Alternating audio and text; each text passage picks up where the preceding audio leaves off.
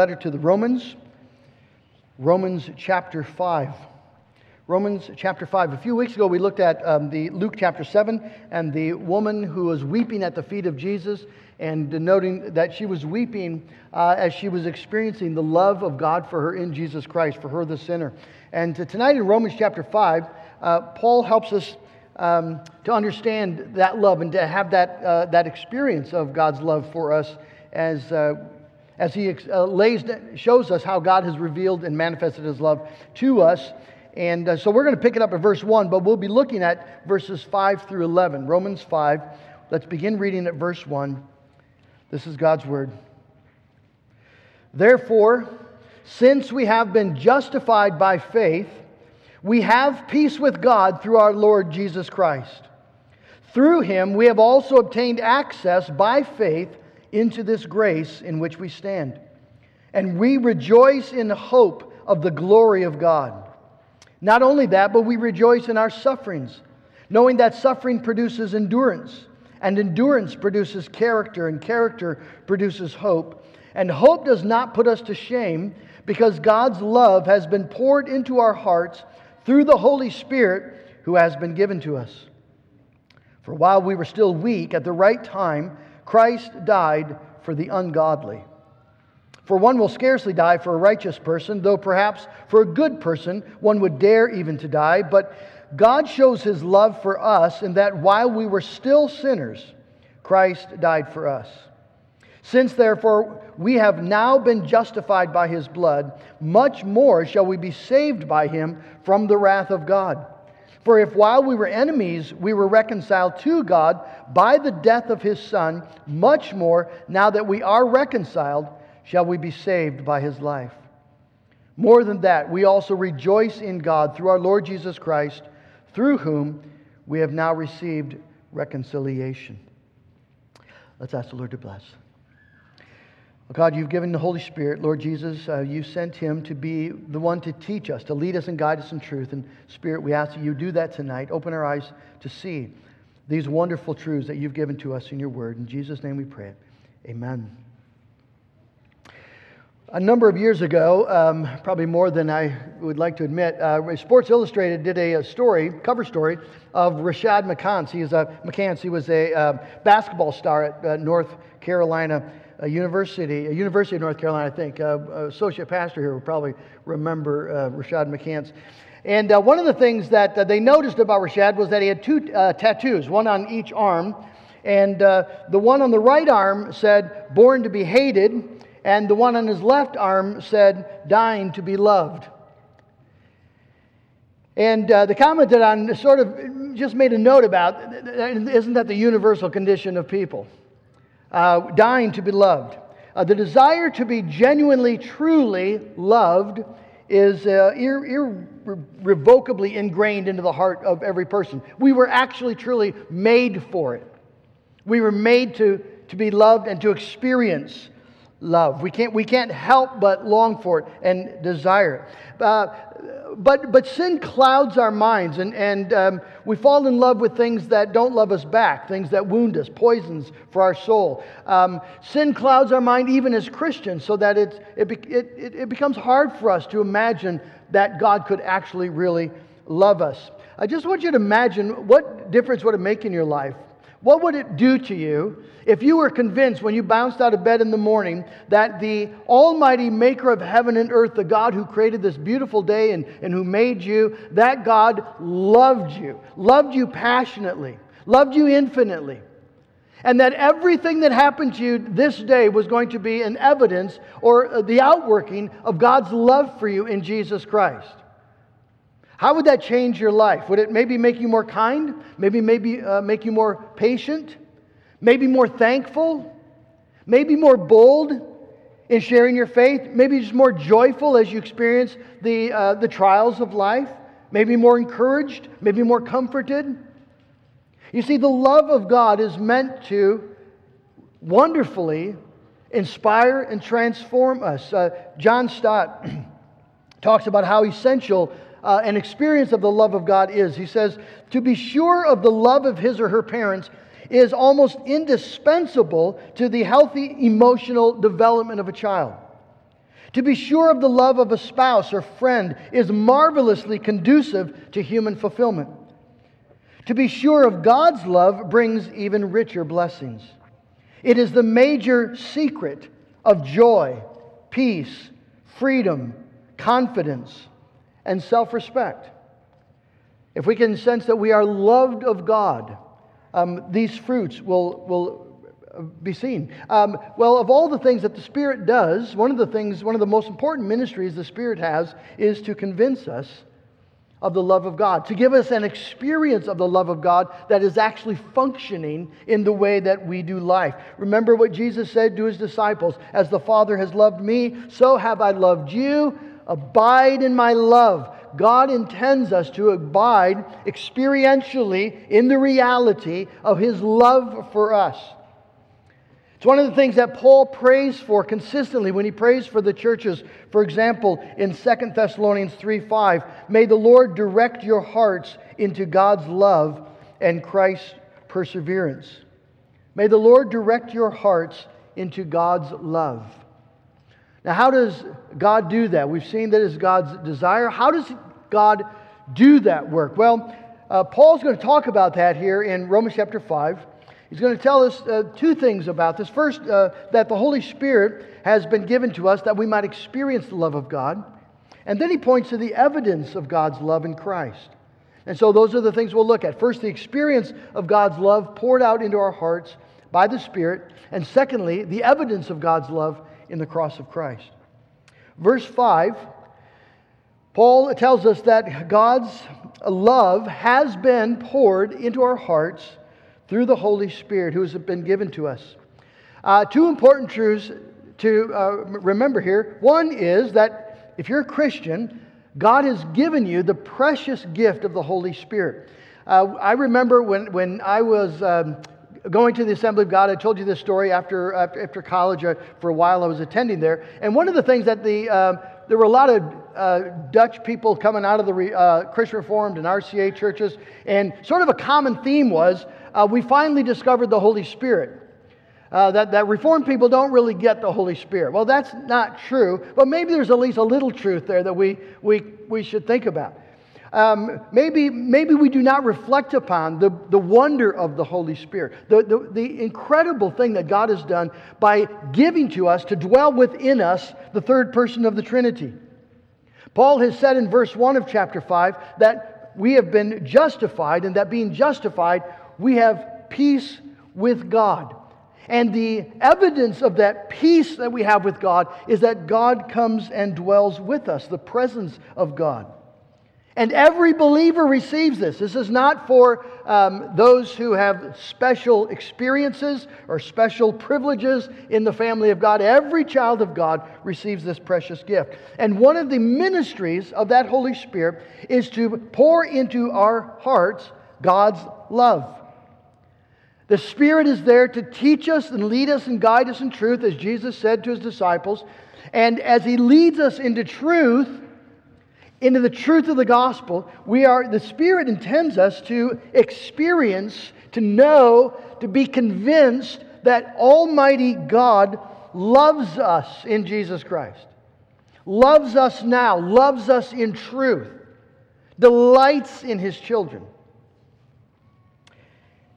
We, we saw that um, the Spirit's work in this uh, when we read earlier in the service in Ephesians chapter 3, Paul's prayer there, that he prays that through the Spirit's work in their inner being, they would have the power to grasp the love of God, the, the width and length and depth, height, to know this love that surpasses knowledge, that, that ministry of the Holy Spirit uh, Paul says he's praying that God's people would know this, and, and that by knowing this love that surpasses knowledge, they would be filled to the measure of all the fullness of God.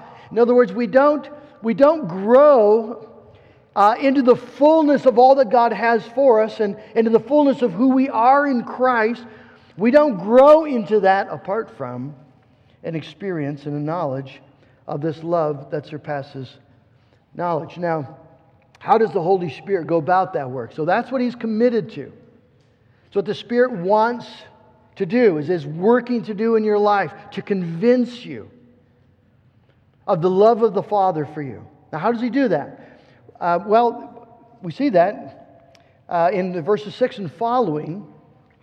The Spirit does that by leading us into an understanding and conviction about the gospel, the things that God has accomplished for us in Jesus Christ. There's some confusion about this. I think one of the, uh, the reasons that the books, the Jesus Calling series now, it's, a, it's nearly a genre, uh, the, the reason that's so appealing is that people want to experience God's love.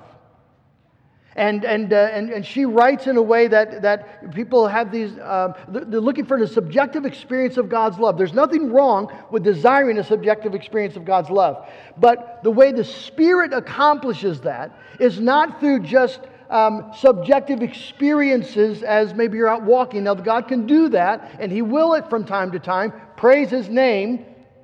But, the, but the, the, the way the Spirit seeks to assure us is He points us to the cross. He points us to the cross. Paul says, 4, verse 6, while we were still weak, at the right time, Christ died for the ungodly. It's a magnificent verse. Martyn Lloyd-Jones says Romans 5 6 is one of the greatest verses in the whole Bible. I do not hesitate to assert that there is no greater statement of the love of God than in that verse. At the right time, Christ died for the ungodly. You see, if we're going to be convinced that God loves us, if we're going to be convinced as we live in this real world where there seem to be evidences that would make us question the love of God, where loved ones um, uh, get sick and die, where, where, where children suffer, where uh, evil seems to be so strong, where tragedies happen that we cannot possibly make sense of, where sin never seems to leave us alone. There, there will be all sorts of things in your life that will, that will tempt you to question is this what a world would look like if God loved me? If God loves me, why am I experiencing these things? So we need, we need ground, we need, we need reasons, we need evidence, things that you can stand on when you're in the midst of those times of temptation and questions. You, you need something to hold on to that will be a rock for you.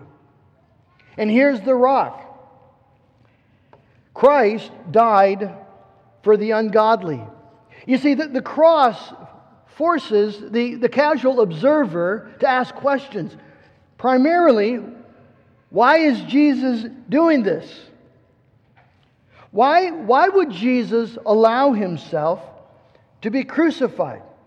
Um, imagine you told the story to someone who never heard about the gospel and you explained Jesus was the very Son of God, equal with God, uh, eternal in his being. And yet, and yet Jesus willingly set aside the glory of heaven and became man, fully God, fully man. And, and then he went and he died on the cross. And you told the story of the cross. And this person was, would say to you, Well, why would the Son of God, who you tell me he created the whole world, just by speaking, he has that kind of power? Why would the Son of God let these, these wicked brutes beat him and spit in his face and mock him and curse him and drive nails in his hands and his feet? You can't help but ask the question.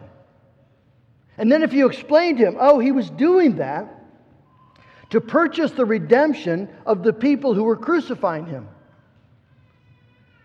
He was doing that to save wicked people like these men.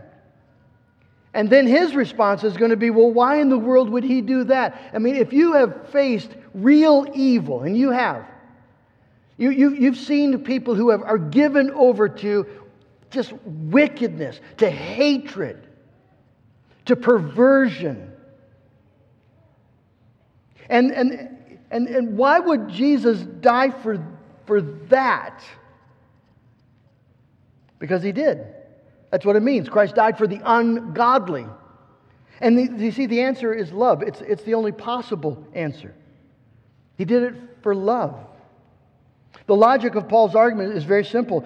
verse 7 one will scarcely dare to die for a righteous person, though, though perhaps for a good person one would dare to die. Uh, human love is, uh, it might motivate you to give your life for a really good person. If, if, your, if your child is sick, a parent would be willing to give his life if it could save the life of your child. So that, that, that's true. But that's your, that's your precious little child. God shows his love for us in that while we were still sinners, while we were his enemies, Christ died for us. You see, the, the, cross is not just a message of salvation. The cross is intended by God to be a revelation of love. It's, it, you haven't really seen the cross yet if, if all you've done is you've sort of grasped its utilitarian purpose, that this is what it accomplished. You need to see that. But if that's all you see, then you haven't seen the full glory. What you need to see is, is what it accomplishes and the motive behind it because it's, it's the love that will blow you over. That God would, would love you to that extent, knowing you, knowing your sin, your fickleness, your perversion, your, your hatred, your greed, your idolatry. Knowing you, God placed his son on the cross to die for you. Now, this is, this is wonderful news for sinners. For, for you know, people who think they've kind of got it all figured out, this is a bit ho hum. Um, the love of God doesn't surprise us because, well, why wouldn't He? We're, we're the good people, the good guys. Well, but if you're a sinner and you know that you're a sinner, this is wonderful news. So that when your conscience screams that you're not worthy, you can say, You're right, I'm not worthy. It's not about my worth. When your sinful past rises up, right as the psalmist says, My sins rise up against me, prevailing day by day. But thou wilt show us mercy and take their guilt away. When your, when your past sin rises up, you can cling this verse, cling to this verse. Jesus died for the ungodly. When your ongoing weakness uh, condemns you as being beyond the pale and reach of divine affection. This is what we hold to. While we were still sinners, Christ died for us. Are you a sinner? Then you qualify. Your sin is no barrier to the love of God. He loved you in your sin, and, and while you were in your sin, while you were hating Him, He placed His Son to die for you. Paul wants us to see that God shows his love, reveals his love, manifests his love, so that, friends, when you look at the cross, don't just see something that God accomplished, see something that God um, desires to, that you know his love for you. John Stott says God's love in Christ is absolutely unique. For in sending his son to die for sinners, he was giving everything, his very self, to those who deserve nothing except judgment. I love the song. I think it captures it well. The love of God is greater far than tongue or pen could ever tell. Goes beyond the highest star, reaches to the lowest hell. Uh, uh, uh, the word, right? If, if we could ink with the ocean fill, and were the skies of parchment made, and every stalk on earth a quill, and every man a scribe by trade, to write the love of God above would drain the ocean dry. Nor could the scroll contain the whole uh, though uh, some from, from sky to sky. Um, how's the last line go? Those, yeah, stretch from sky to sky. Yeah. Oh, love of God, how rich, how true, how measureless and strong. And the Holy Spirit, friends, convinces us of that by pointing us to the gospel, pointing us to what Jesus actually accomplished. And then Paul talks about the fruit then of that love. The fruit of that love. So, since now, he's going to make this wonderful argument, arguing from greater to lesser, so that we're convinced, that we're absolutely convinced. Since now we have been justified by his blood. So, it's a past event, it's a reality, uh, it's a current reality based on a past event. We, we have now been justified. So, as we stand now in Christ, the verdict has been rendered innocent. Uh, we are robed in Jesus in the righteousness of Christ. And so we stand now as those who have been justified, the verdicts have been granted, and, and the guilt has been canceled. We're declared free now to be innocent, free from all sin, robed in righteousness now. And if that's true now, how much more then shall we be saved from the wrath of God? So, if we've already been declared righteous, if we stand now in the righteousness of Jesus Christ, well, how much more will we be saved by the wrath of God? See, Paul is saying the, the wrath of God has already been poured out for our sin on Jesus. So that our judgment day has already taken place. It happened at Calvary. The fact of our justification is the assurance of our glorification. We will not be condemned on the last day. You cannot be condemned on the last day if you are a justified child of God. And if you have believed on the Lord Jesus Christ, if you've confessed your sin, you are a justified child of God. Justification is such a wonderful, wonderful truth, the foundation of our hope. Since we have been justified, we have peace with God. And Paul continues if while we were enemies, we were reconciled to God by the death of his Son, how much more now that we are reconciled shall we be saved by his life? If God did the hard thing when we were his enemy, giving up his Son to make us his sons and daughters, to restore us and reconcile us to God, so that all animosity is gone. Well, how much more now will we be saved by his life? If his death accomplished reconciliation, won't his life complete that ministry, complete that work? That's, that's the logic of it. See, Jesus is alive, isn't he? Jesus is, is right now in heaven interceding for us. If God loved us enough when we were his enemies to give his son the most precious gift he had to, to, to die for us and reconcile us, how much more now that we are his precious children, his reconciled children? Will we receive his love and, and be saved from his wrath? There's no wrath left for the child of God. Will the Father possibly, possibly after he has given you to Jesus and reconciled you in him, will the Father possibly turn his back? And the answer is no, he cannot. You see, friends, there's an inseparable link between what God accomplished there at Calvary and what he will do for you in the future. And that link is Jesus Christ. That in Christ's death, in Christ's resurrection, your future has been accomplished and secured. He who has the Son has life. 1 John 5, verse 12. I think these are things that we hear so often, and, and, and, and we, we do believe them, but I'm convinced that one of, the, one of the things that has to happen if we're to grow in faith, and one of the things the Spirit does to us as we grow in faith, is He presses these truths home. So that the sense or the conviction of, of being loved by God this way in Christ by his death on the cross, where all of our sin is, is washed away and we receive the robe of righteousness justified in Christ, and now the Holy Spirit at work. So the, the growth in our faith will be a growth in exactly this Jesus loves me.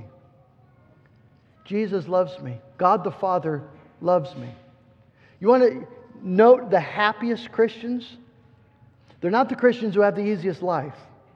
They're the Christians who have the deepest conviction of the love of God for them in Jesus Christ. They're absolutely convinced that God loves them. And that's what makes that's what gives them joy. And Paul ends with this response to love. Not only is this so, but we also rejoice in God through our Lord Jesus Christ, through whom we have now received reconciliation. You see, in light of, and, and when we grasp God's great love for us, we rejoice in God. I love how he says that. We rejoice in God. We, we're not just rejoicing in our salvation, the gift. We do rejoice in that. We rejoice in the hope of the glory of God, in all that God has promised us. But that's not all that we rejoice in. We rejoice in God. Uh, if you have a, a significant other who um, shows you uh, gives you a wonderful gift or just shows great kindness to you and, and great love and care and concern for you in, in, in, in, a, in amazing ways, you will not just treasure the gift, you'll treasure the giver of the gift. You'll, you'll, you'll delight in the giver of the gift. And that's what Paul is saying. We rejoice in God. We delight in God. And that's the deepest joy, really, of a Christian. To be just overwhelmed that what God has accomplished in, in, in something that both at the same time exalts God in all of his glory and grace and rescues us in the most magnificent way and to the most magnificent end. That we forever, you and I, just normal, normal, weak people, that you and I are heirs of eternity. Heirs of new heaven and, and a new earth, heirs with Jesus Christ in the presence of God. I mean, it does not get better than that. And so we rejoice in God, we delight in God. That experience of God's infinite saving love for you in the death of the Son is the key, you see, to delighting and rejoicing in God. And friends, this is meant to be the transformative power in our life. I say this so often. I just every time, every sermon seems to end here, come here. But you think about how does Paul live his life? The life I live in the flesh, I live by faith in the Son of God who did what? Who loved me and gave his life for me. Who loved me and gave his life for me. Friends, I'd just like to ask you again what difference would it make in your life if the Holy Spirit did that work, which he's seeking to do, striving to do? To convince you that you are the precious, beloved child of God. To those in Rome, loved by God and called to be saints. To those in Grand Rapids, Michigan, loved by God, called to be saints. It's the most precious truth. There, a story is told of Karl Barth, famous theologian, uh, giving a lecture at um, University of Chicago, I believe. And um, this is 1962. Some student uh, asked him, of all your studies, uh, all the things that you've learned, how, how would you summarize your, uh, the, the, the, greatest findings? Uh, uh, you know, tell us what, what's the most precious thing you've discovered? And, and Karl Barth said, well, I learned it when I, was a, when I was a child.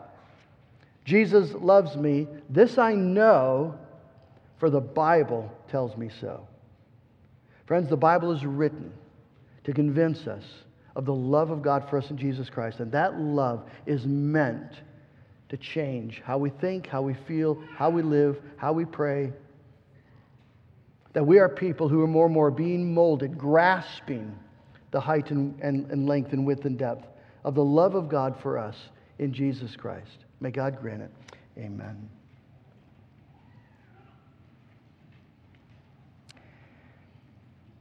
Father in heaven, this is a theme that we return to again and again, but Lord, it's, it's so important so that we can stand in times of trial, that we can rejoice even in times of suffering, that we can resist the devil and fight against sin, that we can have hope and joy and peace in believing. This is, Lord, the rock we stand on, that, that you love us you love us in Jesus. And I pray, oh God, that we would, we would then take this truth into our homes, take this truth, Lord, into our hearts as we tuck our, our children into bed at night, as we live together as husband and wife, as we live as a single person, as we engage the world this week, as we deal with our own sinful nature. Lord, I pray that we would, we would do life this way experiencing, believing that you love us. And that we would, Lord, knowing that love, we would, we would find the peace and the, the patience of God in our life. There would be joy. There would be compassion. There would be long suffering. Father, we pray you would do this for your name's sake. And we pray that you would do this, Lord, for our, our joy, our blessing. May we be people who, who not only believe the, the gospel and understand the gospel, but who delight in the gospel. As we revel in the knowledge that we, though we deserve nothing but condemnation, we are loved forever by God. Father, thank you. In Jesus' name, amen. Let's stand together and sing that hymn, The Love of God is Greater Far.